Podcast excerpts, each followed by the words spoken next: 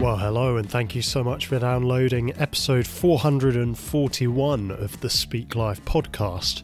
My name is Thomas Thorogood, media producer at Speak Life, and uh, Happy New Year! To kick us off uh, in this brand new year of the Speak Life podcast, we're going to bring you some some more content about the two episodes of the Rest is History podcast uh, presented by Tom Holland and Dominic Sandbrook because on that podcast, which is a very good podcast, recommend you uh, check it out and listen to the two episodes that they did on Jesus recently. Um, Jesus Christ the history and Jesus Christ the mystery. In those episodes, they effectively take a, a fairly skeptical historical approach, uh, just looking at, at the life of Jesus and, and seeing what they make of it. At the end of last year, we released on our YouTube channel and on the podcast a conversation that Glen had with Peter J. Williams from Tyndale House about the historicity of the Nativity story and, and other aspects of the New Testament. What we're going to bring you today in this episode is Glen Scrivener just kind of giving some of his own thoughts. If you'd like to watch it as a, as a video, it's actually on our main YouTube channel, youtube.com forward slash speak life media, as a Glen Scrivener reacts kind of video. And while you're at it, you might want to check out our New Year uh, video, the first ever New Year seasonal video that Speak Life has done. It's a poem by Glen Scrivener uh, that we recorded in New York in Times Square. So that was a, a real uh, joy to make that. Okay, well, without further ado, over to Glen Scrivener. Hello, I'm Glen Scrivener from Speak Life, and this is a yes and reaction video. Uh, we are saying yes and to Tom Holland and Dominic Sandbrook, who host just the best podcast going. The Rest is History is certainly my favorite podcast, and I think I've listened to the great majority of its 288 episodes and counting and have loved them. Uh, I knew Tom before he was famous, well, before he was uh, podcast famous anyway. I first met him in 2019 when he graciously gave me an interview regarding his wonderful book, Dominion. I've spoken spoken to him a number of times since then, and you can see all the interviews we've done with Tom Holland in the description box. He has been nothing but supportive of me and my writing. He uh, endorsed my book, The Air We Breathe, which is basically Poundland Dominion, really, and I am nothing but grateful to Tom and 100% positive towards him and these episodes, which I think will get people thinking in a lot of helpful ways. This reaction video is me saying yes and to The Rest is History's latest pair of episodes, which are about Jesus. Episodes 287 and 288 are entitled Jesus Christ the Mystery and Jesus Christ the History. And as you'll see, I thoroughly enjoyed them and learnt lots too. If you want to know the thrust of both those episodes, I can do no better than play you Tom Holland's final words of summary at the end of episode 288. I don't think that you need supernatural explanations to explain Jesus and the emergence of Christianity. But having said that, you know, I think there are lots of reasons why one might choose not to to believe in God and specifically perhaps not believe in the, the Christian understanding of God. But I would say that the inadequacy of the New Testament as source would not be one of them that I would adduce. So I've come to this from studying both the origins of Islam and from studying classical sources. And the the closer up I get to them, the the more you know, I'm, I'm pretty impressed by actually how much evidence there is for Jesus. Okay, so got the parameters here. He doesn't think you need a supernatural explanation for the extraordinary dominion of Jesus and his church. You don't need to believe in God to explain all that. But on the other hand, if you're going to reject Christianity, then saying the New Testament is bad history is not a good reason. There might be good reasons for rejecting Christianity, but calling the New Testament bunk is not one of them. Uh, Tom, having considered the ancient world and Islam, is really quite impressed by how much evidence there is is for Jesus. So, for all the keen Christians like me, we'll be disappointed because Tom says you can explain the whole thing naturally. And for all those who reject Christianity on historical grounds, they'll be disappointed because Tom is really quite impressed by the historicity of Jesus. Those are the bookends of where Tom lands on this question. But in this episode, I'll be going through the second uh, installment of the Rest is History podcast, number 288, and we'll summarize number 287 along the way. Do listen to both episodes and do subscribe to the Rest is History, my favorite podcast. Uh, here we go with Dominic Sandbrook summarizing where we are up to. Having set the scene in our previous podcast, we are going to to try to reconstruct as best we can as historians, as skeptical historians, I suppose it's fair to say, the life of Jesus, aren't we? So we think he existed. We definitely think Jesus Absolutely. existed. You established that in the previous episode, all these references, all the the Roman references and so on. So, episode 287 had Dominic asking Was Jesus cooked up by Paul or others? Was he a fiction? Was he a fairy tale? And Tom says emphatically, I don't think any historian, any credible historian, thinks that. And then Tom looks at extra biblical sources for Jesus. Uh, he looks at people like uh, Josephus and Mara bar Serapion and Pliny the Younger, Tacitus, Suetonius. Some of these sources are from nearly a century later, but as Tom and Dom say, this is the constant challenge with sources in the ancient world. Then they look at the New Testament, but there's a glaring omission in this first installment. When they go to the New Testament, they go to the Gospels only. They don't go to Paul, which is surprising to me because most people think, and I know Tom thinks, the letters of Paul are earlier, and actually his dominion argument is based on the writings of Paul, and he plays a massive part in the, the thesis of dominion. And in our 2019 interview, Tom said that emphatically. How do you explain then erupting into just that kind of classical world? The claim that God endured that kind of shameful, excruciating death, and of all the people to make that claim, the Jews. Uh, It's very that. strange. It's very strange, and yet clearly it, it, it's drawing on um, elements that are deeply infused throughout Jewish scriptures.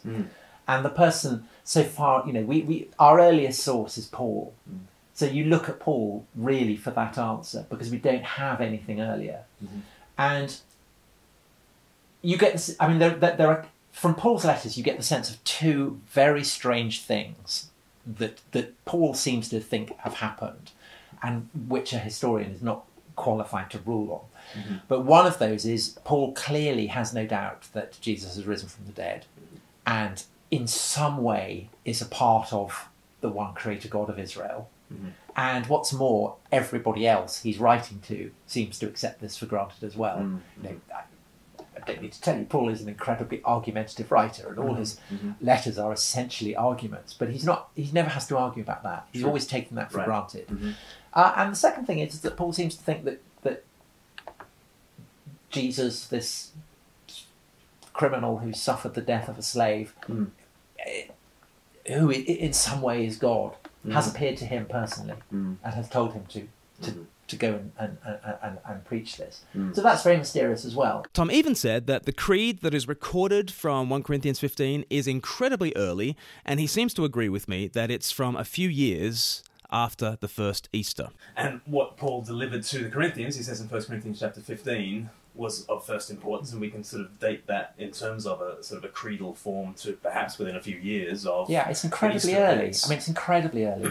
And he says it's according to the scriptures, put to death according to the scriptures, raised on the third day according to the scriptures. So he's saying it's in total continuity with the Yeah. with the God of Israel, and it still is the so it's a rupture. It's a I mean, it's a rupture. Yeah. It's strange. It's it's baffling. Now, I can understand why Tom takes the route that he takes in the podcast because it's a well trodden path. Historical Jesus scholars will often begin with the classical sources and then the archaeology, and then they'll imagine that those are the default authorities and that the Bible has to fit those givens. And it doesn't really treat the Bible as a historical source. And then often they just go to the Gospels. But the whole time, the best and the most explosive evidence for Jesus is hiding away in plain, plain sight. The earliest and best evidence for Jesus, and for his death and resurrection, and for his exalted identity, is all in Paul.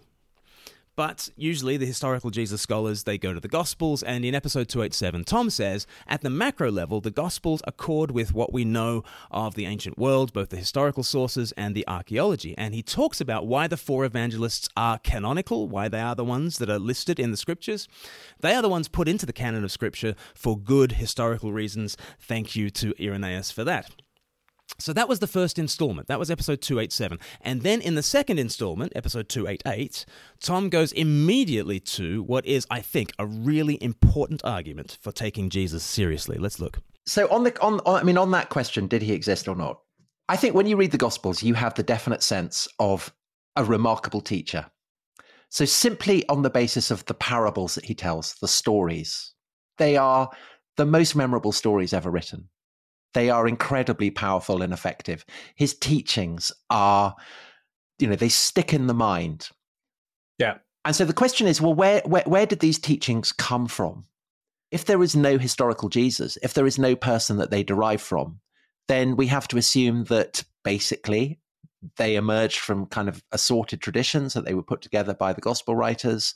And if you think about, you know, you tell a writer you've got to come up with um, a figure who in 2000 years time will be seen by millions and millions of people across the entire world as both human and divine and he will have been seen as such for 2000 years. That would be a tough ask. It would especially if you get a committee to do it. Oh my god. Yeah exactly you get four people doing it. I think that's so it seems to me that that is a much more improbable explanation that it was just made up than the yes. fact that it does derive from someone extraordinary. And also the fact that he is an extraordinary figure is what explains why he comes to be seen as, as what he was. Right. Um, so, so, to that extent, I'm not skeptical. This is a brilliant argument made often by Peter Williams, who we're doing a second episode with this week. Peter Williams is the principal of Tyndale House in Cambridge and a world renowned scholar of the New Testament and the ancient world. It's, he, he is often saying, uh, look, there is undeniable genius in the teaching of Jesus. There's enough genius to have remade the modern world, to recalibrate the moral assumptions of billions of people and found civilizations. Then the question is what is the origin of that genius? Did it come from this historical figure Jesus, or did the apostles invent it? That would be more improbable, I would say. Uh, I've got a scene in my book uh, The Air We Breathe, where I just imagine what it would look like in the writer's room if somebody came in and, and said, Okay, Matthew, Mark, Luke, and John, I have a job for you. Uh, I know you've had no training or prior experience, but we need you to write the most influential works in literature. As for the timing, we'll have to move on this. Uh, we'll have to move on this, unfortunately. It would have been better to wait a couple of centuries before inventing our legends. That way, none of Christ's contemporaries could contradict our story. But we are where we are. The Apostle Paul has forced the pace, writing his letters to churches around the Mediterranean. He's been preaching Jesus as the promised Messiah, and heaven knows why but all these people have believed in God on a cross. The story seems to be working, so now we need you to fill in the details. Please, can you write the origin story for our hero?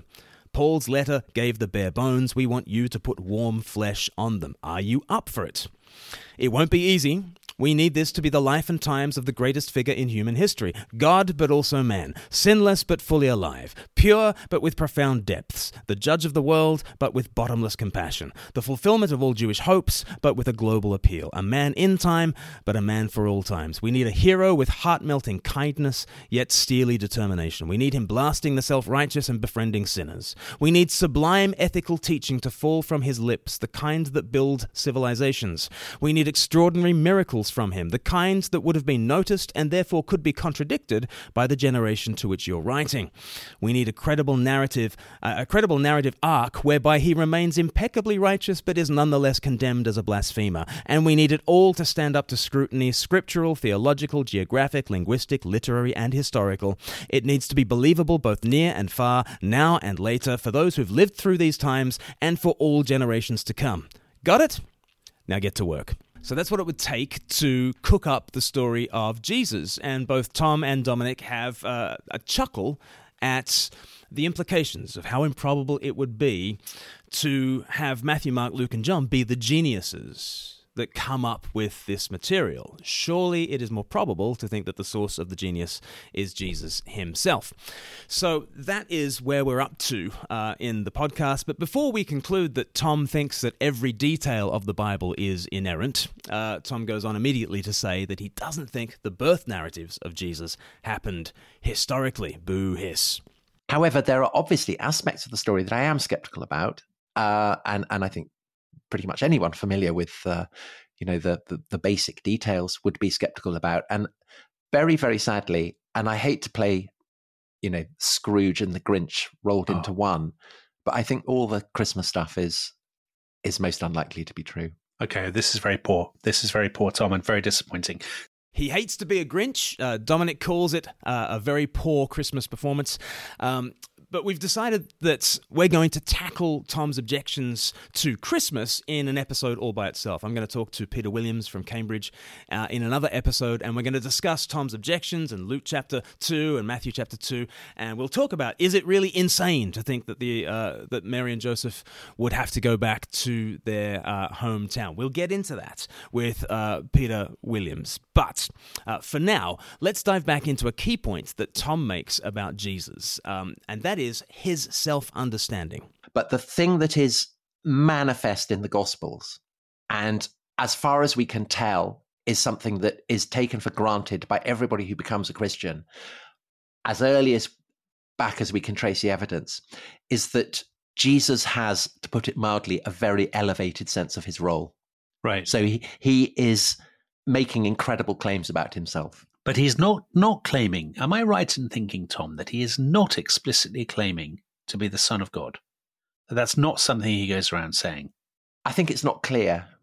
One of the telling things in the Gospels, I think, is that Jesus, in his parables and so on, where he portrays kings, seem to be allying the, the role of the king with himself rather than with God the Father, if you want to put it like that. Okay.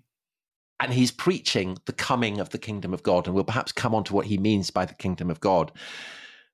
But he is, I mean, I, th- I think I think that he is claiming quite high things for himself because I think otherwise it's impossible to explain why his followers come to assume the, these things about him.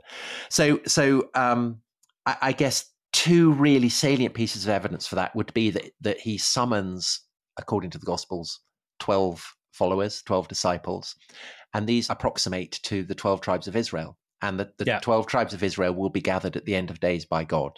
So this seems to be what Jesus is doing. And the other thing is that Jesus is executed for claiming to be king of the Judeans. He is claiming a kingly role.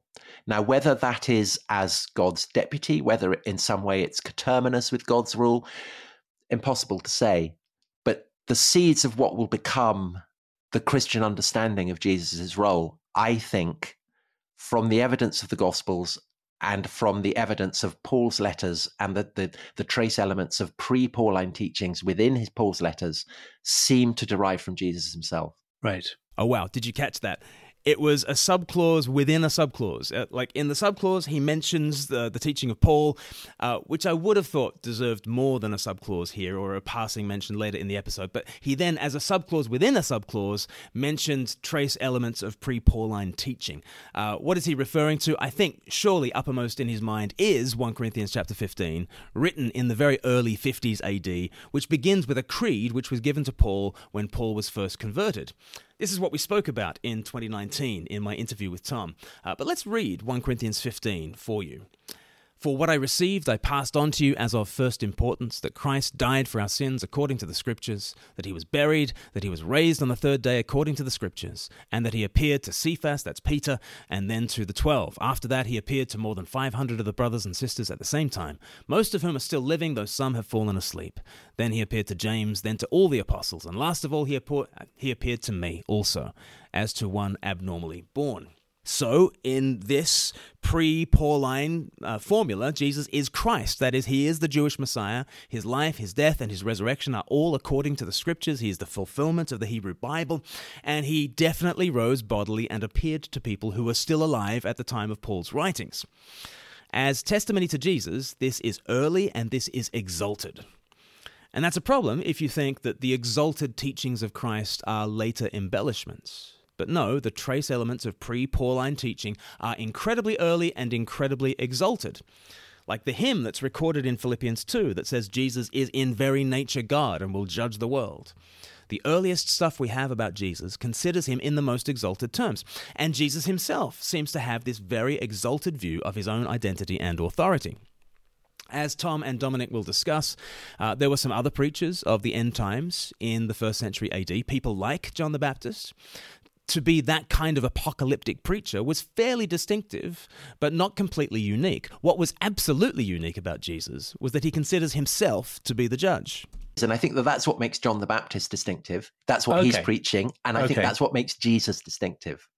And what makes Jesus even more distinctive is that he is laying claim to the role of the judge in this day of judgment, Right. as far as we can tell. I mean, that is the implication of the parables. So normally when people tell you the end of the world is nigh, they don't then say, and I will be the person who, you know, No. divides people into sheep and goats.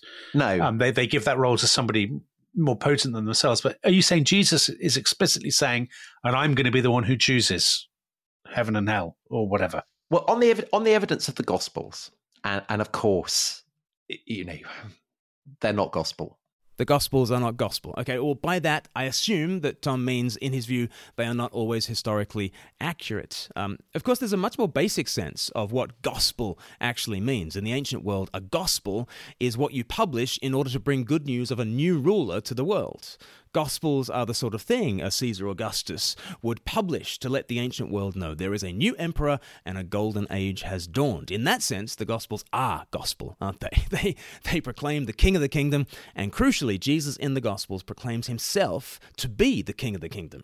He is the judge. Um, but I interrupted Tom. He was answering Dominic's question about whether Jesus is going to judge all people.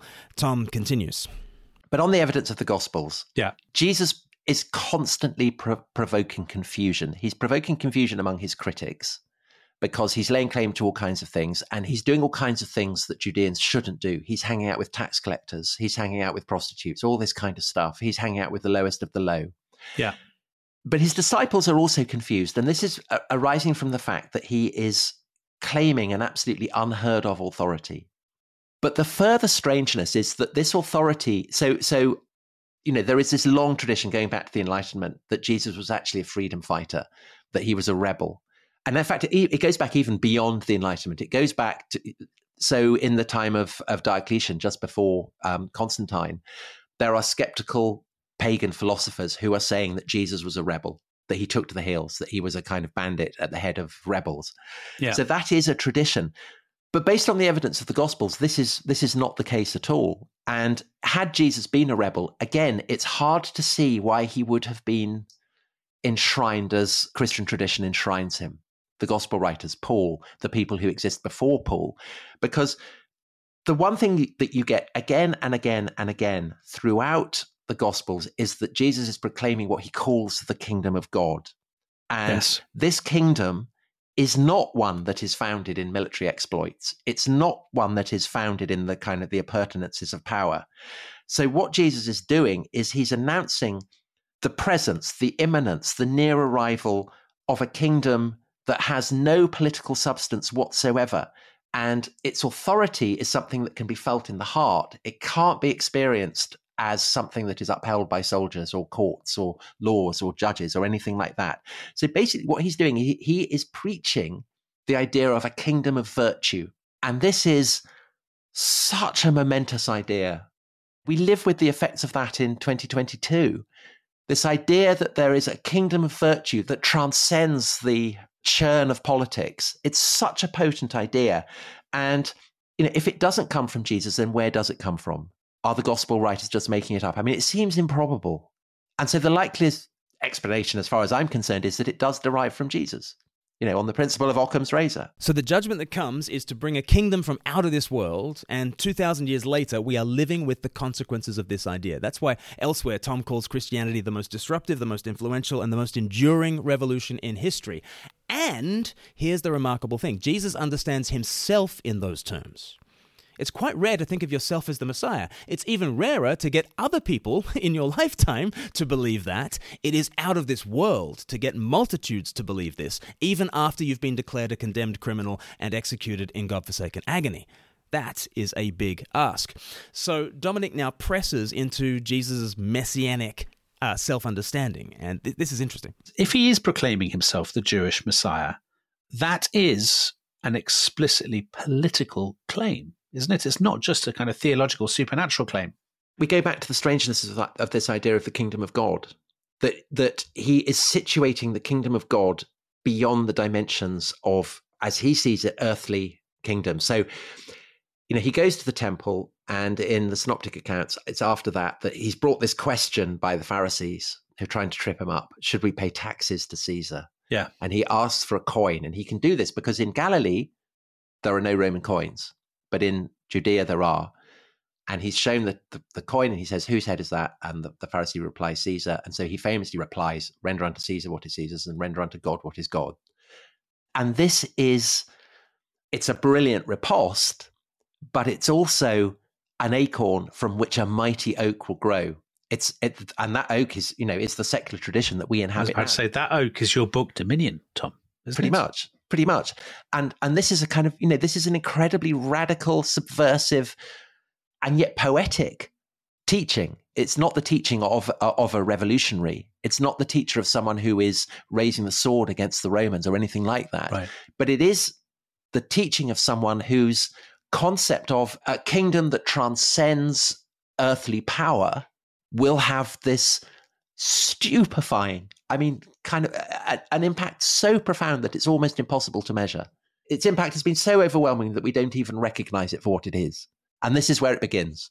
To play the skeptic again, though, Tom, is it not possible that that would that is a detail inserted later on, precisely because the early Christians want this creed to thrive in the Roman world, so they put in this detail, which is unthreatening, ostentatiously unthreatening to Roman political order. I mean that is that is one perspective that you could bring, but I think that that is reflective of someone who's been steeped in the study of 20th century political propaganda or the way that things are marketed. Right. Because why would Christians be risking their lives to preach something that they were simultaneously faking? And the right. other thing is that that formulation, render unto Caesar, I mean, it's brilliant and it's subversive. Yeah. Who would make it up? I mean, who would come up with that if not someone who was a brilliant preacher and had a very, very weird understanding in the context of the age yeah. of what power was? And it seems likelier to me that that person was Jesus because that's what the Gospels are claiming. And that's what the evidence of, of how he comes to be reverenced by his followers after his death is pointing yeah. to, rather than that it's some, you know, slimy uh, PR guy trying right. to right. trying to market his new, you know, this new cult to gullible Romans. The Peter Mandelson of the, the Peter, uh, yeah. I mean, that seems a very, very 21st century perspective okay. that does not, I think, correspond to the evidence. Oh, shame! I've let myself down. I've let you down. I've let the yeah, podcast you down. You've let God down. I have done. Right. and on that note, I think we should take a break while I try to recover my composure. It's it's just the best podcast, isn't it? I mean, notice the arguments going on. First, the disciples weren't going to be faking something that they were also staking their lives on. And then second, it's the question who like where are we going to locate the genius? In Peter, in the other losers and no hopers who followed Jesus? No, it seems that the genius resides in Jesus and that his followers basically preserved that for us. So, moving on in the podcast, the, the next thing they discuss is Jesus' triumphal entry into Jerusalem on a donkey, not a warhorse, and then they get to the death of Jesus, the, the passion narrative. And I think that looking at the evidence from Josephus, there's nothing about this narrative that seems particularly implausible. I mean, to repeat, some of the details of the of the passion narrative, I think are are garnished, are, are, are probably implausible. But the overall sweep of it does seem to be true and it revolves around this issue that we still don't really know is does the high priest have the power to put people to death or does he have to get the romans to do it? Yeah. and the only way that they can get the romans to do it is to persuade the romans that that jesus is actually a rebel. And so that that again is is kind of the, the bedrock of of the passion narrative jesus being handed over to pilate who then interrogates him and jesus refusing to answer. So i think that again i i, I suspect that this is something that is historical, that Jesus accepts his fate, that he willingly accepts his fate. This is something that is emphasized within the Gospels, and that he maintains his silence because he's not there to engage in political debate or religious debate with the Romans or with the uh, the high priests. Because the thing is, is that it's not as though the priests, by sending Jesus to Pilate, is sending him to the, a secular authority. He isn't. Pilate is based in Caesarea, which is the city named after the divine Augustus, the deified Augustus.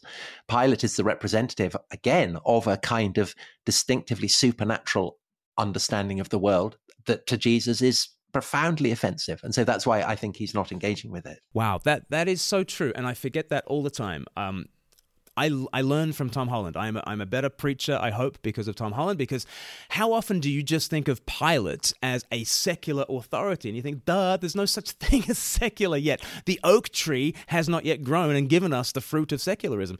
Um, to an ancient mindset, Pilate is as religious a figure as he is a political figure. In the ancient world, they did not separate religion and politics. And, and that helps you read the narrative with Pilate in, in a really different way.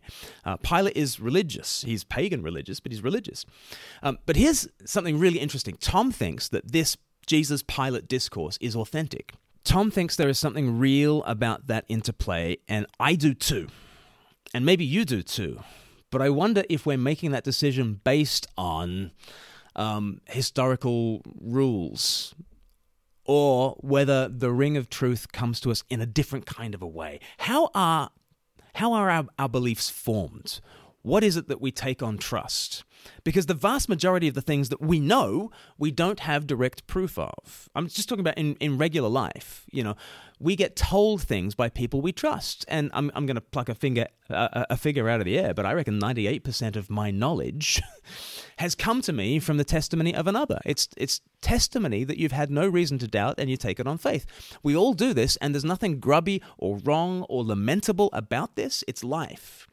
And we do this with the Gospels too. You read you read the Gospels, and G- the Jesus of the Gospels comes home to you with a self attesting, self authenticating authority and truthfulness. And you just go, yeah, yeah, I think that's real. So, uh, next in the podcast, Dominic brings up Jesus' teaching on the Last Supper. Uh, but Jesus has already had the Last Supper, at which he yes. has basically implied that he's going yeah. that he's going, and there's the stuff with the body and the blood.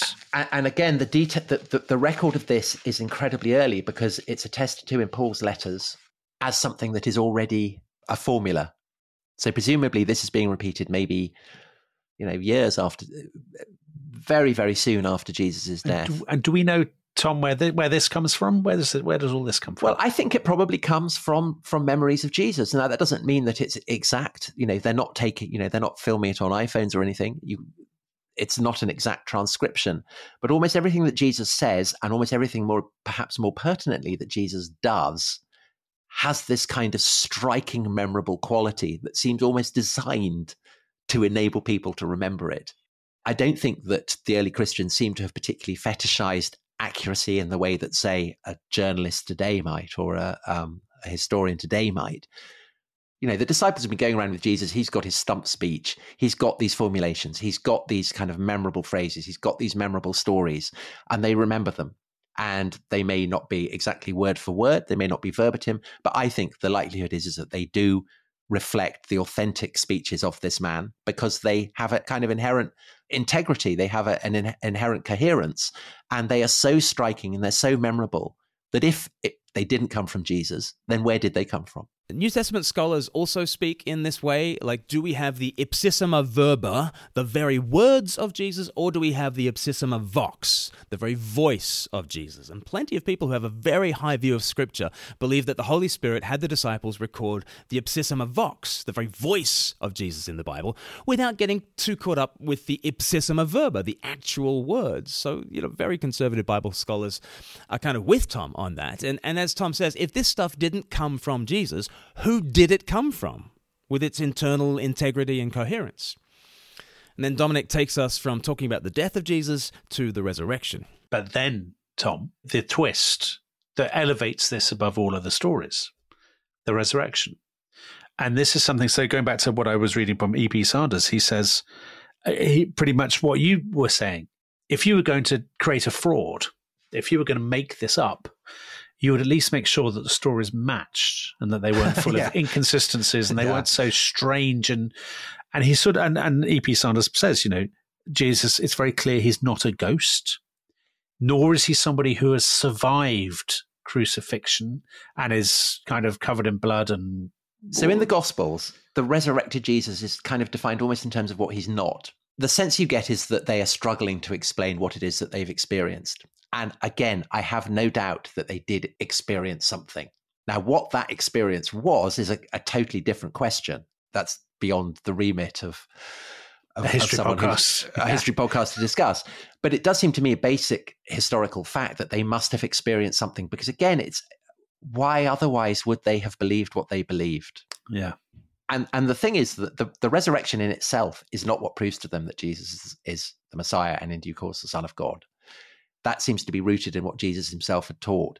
But the fact that he rises from the dead seems to them to have suddenly things that Jesus had told them made sense and it kind of clicks. Now, of course, there are all kinds of other theories as to what might have happened. I have no doubt that they experienced something. I think this, this, is vital. As Tom said to me in 2019, there was a seismic event in the first century, the reverberations of which are being felt today. There is this incredible rupture that we're still feeling the effects of. It's like the Big Bang, you know. Yeah. We know what the Big Bang is because we see an expanding universe. We see this expanding thing called Christendom and yeah. There is something. There was there was something. And do you feel comfortable that the letters of Paul, you're, you're hanging that something on the letters of Paul? Because I'm not hanging them on the letters of Paul. Yeah. Paul, but Paul's letters are, if you like, our first reader on the, uh, you know, the, the, the, the seismometer. Yes. Uh, right. It's, it's the yes. first great jag that, yes. that, lets us know that something's. Right. But it's not in itself yes. the uh, the earthquake. I would go so far as to say I don't think that anything resembling Christianity would have happened had that first generation not believed that something spectacularly odd mm, had happened. Mm, mm, yeah. I think that that seems to me an irrefutable historical fact. Yes. What that odd thing was, how it's to be explained, mm-hmm. uh, you know, not, not for me to say. So that's the seismic event that happened, but the disciples' report of the resurrection is not the, the seismic event. Paul's letters are not the seismic event. The disciples' proclamation of this is the spike res, you know, registering on the seismograph. What was the seismic event itself? It was something, but what was it? And Tom in the podcast goes through a number of alternative theories. And he isn't particularly enthusiastic about any of the alternatives. He says, you know, maybe the disciples stole the body, maybe Jesus didn't actually die, maybe he was never crucified, maybe there were mass hallucinations or magic mushrooms or whatever it is. But for whatever reason, people started believing that Jesus rose, that something happened. I would say, for whatever reason, probably to do with what Jesus himself had taught before his death and some strangeness, something weird that happens after it, whether the body gets stolen, whatever. I mean, we don't know. Yeah. People very, very early on think that Jesus has risen, that he is the Messiah, and pretty quickly they're coming to the the, the conclusion, you know, they're making very, very exalted claims for Jesus, that he's included with God as a kind of recipient of the cultic devotion of early Christians. Because people are not worshipping him during his lifetime. Is that right? They're following him, but they're not, no. they don't think he's God. If the Gospels can be relied upon, they seem unsure as to who he, or what he is. They just know that he's something very, well, the special one. But at some basic level, they must know he's the carpenter guy from Nazareth. So, you know, no prophet is has honor in his own land. This is yeah. Jesus quotes this so yes, I mean maybe people who he's grown up among are less inclined to yeah, you know, if you pay lip you, service to all this kind of mad stuff he's coming out if with. If you were playing football with him in the reign of Augustus, you're less likely to. Uh, yeah, exactly. So look at the earliest Christian text we have. Yeah, uh, which is probably the first letter that Paul writes to the Thessalonians. In that, Jesus is hailed by Paul as as Kyrios, as Lord, and that's a word that is also applied to God uh, by Greek-speaking Judeans. Um, he is described as the Son of God.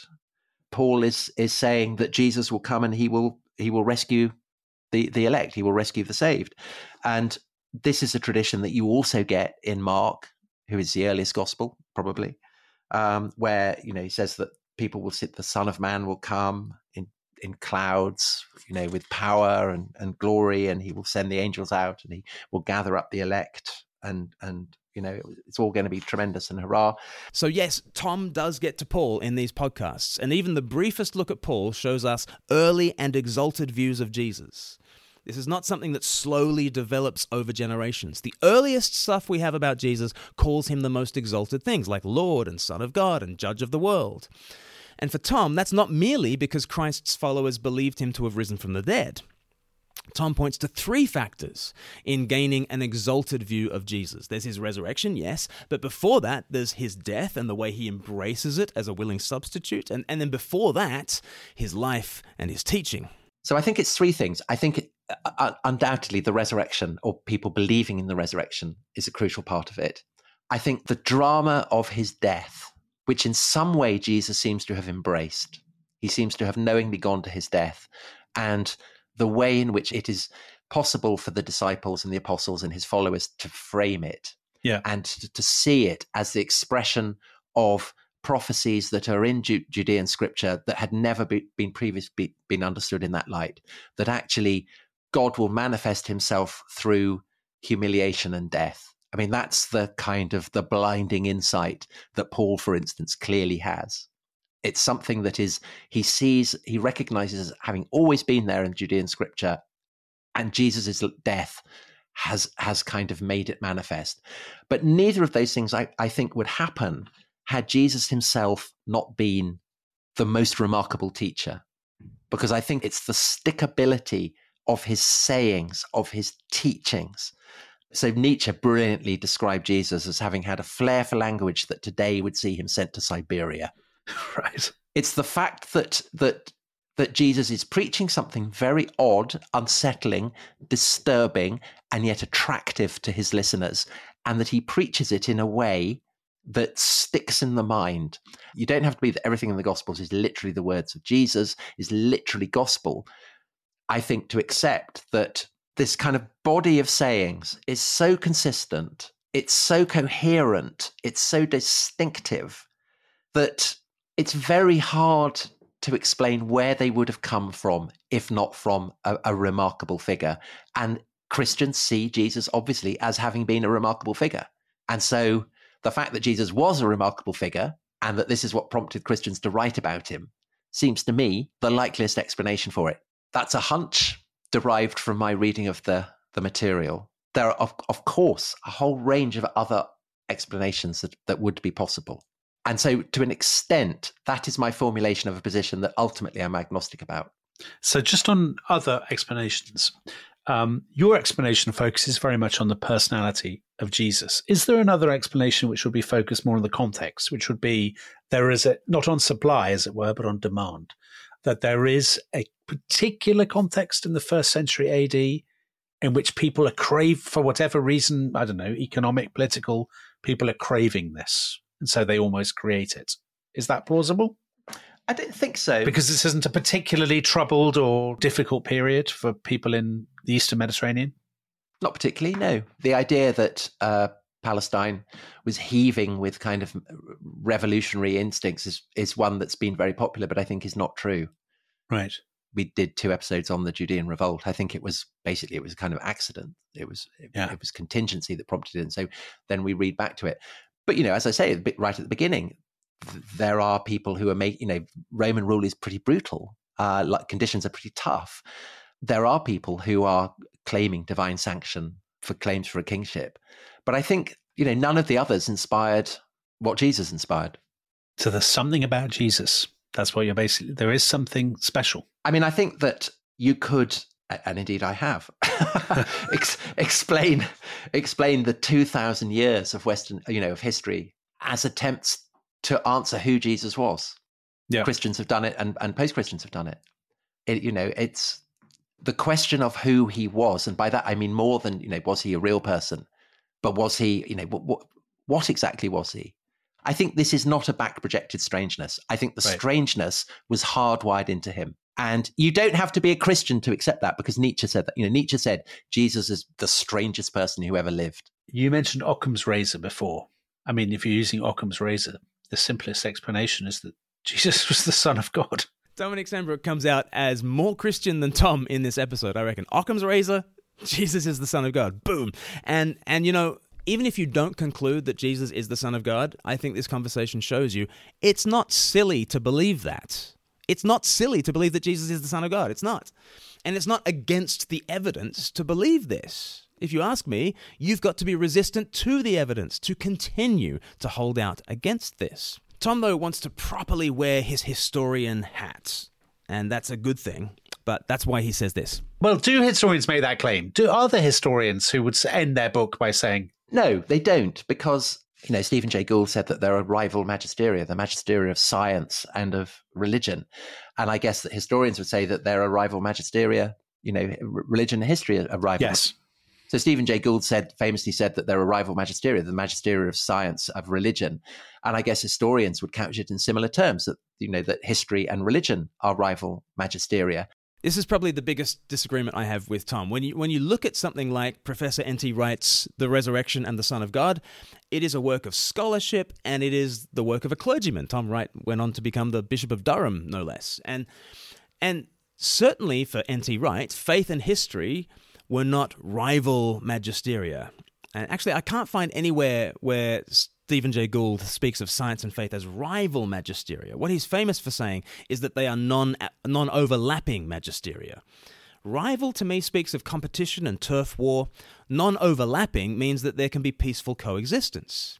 Us over here, you over there. And actually, the parallel with science is instructive. A scientist who is a Christian can believe in miracles, but that doesn't mean that their explanations for every data set involve the miraculous. Likewise, as Tom says, a Christian can be a historian. And it doesn't mean that they infer resurrections just happening all over the place. But here's the question can they still believe that on Easter it did happen? And can they do so with good historical data behind them? Surely, yes. Surely. And in the case of someone like N.T. Wright, you can point to 800 pages of tightly argued scholarship that's pretty impressive. So I don't agree that rivalry is the correct paradigm here. So Gibbon, um, in the uh, back in the 18th century, you know, he, he he articulated this very well. He said the theologian may indulge the pleasing task of describing religion as she descended from heaven, arrayed in her native purity. A more melancholy duty is imposed on the historian. I mean, I think that historians do not accept supernatural explanations. They may yeah. be Christian. I mean, there's nothing to stop a, a, a, a, historian being a Christian or believing in the supernatural. But I think when they come to write history, by and large, they don't adduce supernatural explanations. Yeah. And I don't think that you need supernatural explanations to explain Jesus and the emergence of Christianity. I think the scientific analogy is really interesting. Tom Wright, for instance, N.T. Wright, he, he gives an argument for the resurrection, one among many, that is basically a parallel to the scientific argument for the Big Bang. Basically, we started to believe in the Big Bang because we observed an expanding universe. Once we knew the universe was expanding, we could wind back the clock and infer what must have happened in the distant past. At some point, there was a singularity, there was an explosion, what came to be known as a bang. And you can do the same thing with Christianity, says Tom Wright. You know, we have witnessed the most extraordinary expanding universe of Christian influence, and Tom Holland's Dominion is a terrific exploration of that expansion. But go back to its origins. Where was the bang? The bang was in Jerusalem 2,000 years ago. Something incredibly powerful was unleashed. The disciples saw it and they were changed by it, and now everything has been changed by it. The resurrection is that bang, that injection of spiritual power into the world. But just as at a singularity the laws of physics break down, so when you encounter the one who makes history, maybe you shouldn't be surprised if things don't occur according to ordinary historical processes. Maybe you should expect weirdness. Tom Holland does a great job climatizing us to the weirdness of the Jesus story. So I don't think I'm massively disagreeing with Tom here. I'm just pressing into that weirdness and saying because we respect the weirdness of the singular person of Jesus, that does not have to be seen as something competing with historicity. I think it explains historicity, it explains the historical impact, right? The irregularity of the Big Bang explains the regularity of the universe, and the irregularity of the history maker Jesus rising from the dead explains the regularity of history. What do you make of that? It's a, it's a thought. Anyway, tell me, tell me what you think about, about that argument in the comments. Anyway, final words from the guys, and it's an extraordinary end to the podcast. You know, I think there are lots of reasons why one might choose not to to believe in God and specifically perhaps not believe in the, the Christian understanding of God. But I would say that the inadequacy of the New Testament as source would not be one of them that I would adduce. So I've come to this from studying both the origins of Islam and from studying classical sources. And the the closer up I get to them, the the more you know. I'm, I'm pretty impressed by actually how much evidence there is for Jesus. Tom is impressed. It seems Dominic is impressed too. Is it the and biggest I, story in history? Do you think? Because it's so foundational for our entire understanding of the, ourselves and the world, our culture, our literature, uh, our assumptions, our moral landscape, all these kinds of things. So I, I remember years when I was at school, we were doing Roman history, and a teacher saying, "What was the most significant event in the lifetime of Augustus?" And so, you know, Battle of Actium or whatever. And he said, Of course, it's the birth of Jesus. And he was saying that not as a Christian, but because that is the most significant event. What happens with the lifetime of Jesus? Had Jesus not existed, I think the world would be unfathomably different. Yeah. Right. Shall I end with uh, with a Bible reading? Oh, Tom, I'd love that. I really would. Uh, I'm going to end with um, the very last verse of the Gospel of St. John. And there are also many other things which Jesus did, the which, if they should be written every one, I suppose that even the world itself could not contain the books that should be written. And that would be a problem for us, wouldn't it? It certainly as would. it is, we finished the podcast. Yeah. And that's it. Amen. Jolly good. Bye bye, everybody. Bye bye. Happy Christmas. Happy Christmas. It's just the best podcast. And and there you have it. Jesus has launched the most disruptive, influential and enduring revolution in history. The world would have been unfathomably different without him. And consider the source. Jesus is a northern nobody from a backwater called Nazareth. He considers himself to be the king of the kingdom and that his kingdom will take over the world. It will grow like a mustard seed growing into the biggest plant. That was one of Jesus' parables. Or it will grow like a measure of yeast working through a whole batch of dough. That's another parable that Jesus used. He said that the gates of hell could not hold out against his global and cosmic kingdom. World domination is next for Jesus. And within months of Jesus saying that, he's choking to death on a Roman cross. And then three days later, he's being worshipped and proclaimed. and the movement from him, from that resurrection, has taken over the world just as he predicted. It seems to me that Jesus is not just historical, he is super historical. He's history making. If we play pool, let's imagine we're playing a game of pool and uh, I just kind of bash the cue ball into the seven, right? And then the, the, the seven bounces like off, off the rail and then hits the two into the four, which goes around three sides and cannons into the six and goes in the far corner pocket, okay? And what do you call it? You call it a fluke. But what if I call the shot first? What if I tell you I'm going to smash the cue ball into the seven and it'll bounce off the rail and hit the two into the four, which will go around three sides, it will cannon into the six, and it will go into the far corner pocket? What do you call me then? I'm a genius, right? Well, Jesus did not just pull off an unlikely shot taking over the world. Like you've heard Tom Holland. He had that self understanding from the outset. He's the judge of the world, he's the king of the kingdom, he's the Messiah to set the world to rights. He called the shot and he pulled it off. Genius. And when you read the Gospels, you get the sense of his genius. You encounter him. And you find yourself accepting the words of these testimonies, even when it's just Jesus and Pontius Pilate having the conversation. And you recognize the weirdness of it all, and you still think it's true. And if that can happen regarding the Pontius Pilate stuff, or maybe it can happen with the Nativity stuff too. That's why we're talking to Peter Williams. Uh, keep your eyes peeled for that episode. He's a Christian who's also a tremendous scholar of the ancient world, and he also believes in the birth narratives, and that'll be a fascinating conversation. Search for our other Tom Holland interviews. He is terrific in all of them. And why don't you give this video a share? Send it to folks you know. Link to it on social media, and we'll see you soon. Well, there we go. Thank you so much for listening. Just uh, one thing to draw your attention to. On the 16th of January at 8 pm, we have our next Speak Life Vision evening. It will be on Zoom like the last one. The last one went really well, actually. Uh, we had lots of people joining us online for an actually interesting Zoom call and we talked about the future of Speak Life. We talked about uh, engaging with uh, the current meaning crisis, and it was just a, a, great opportunity to kind of hang out over Zoom. So we'd love to have you along uh, for the next one, which we're calling Blue Sky Monday on the 16th of Jan- January, will be accompanied by a very special guest, Rachel Jordan Wolf, to talk about some statistics in terms of evangelism in the UK to sign up, go to speaklife.org.uk forward slash vision. Uh, you will need to go to that link and sign up in order for us to uh, give you the Zoom details when the time comes. So why not do that now? Well, that's all from me. Thank you so much for listening. We will be back very soon. God bless.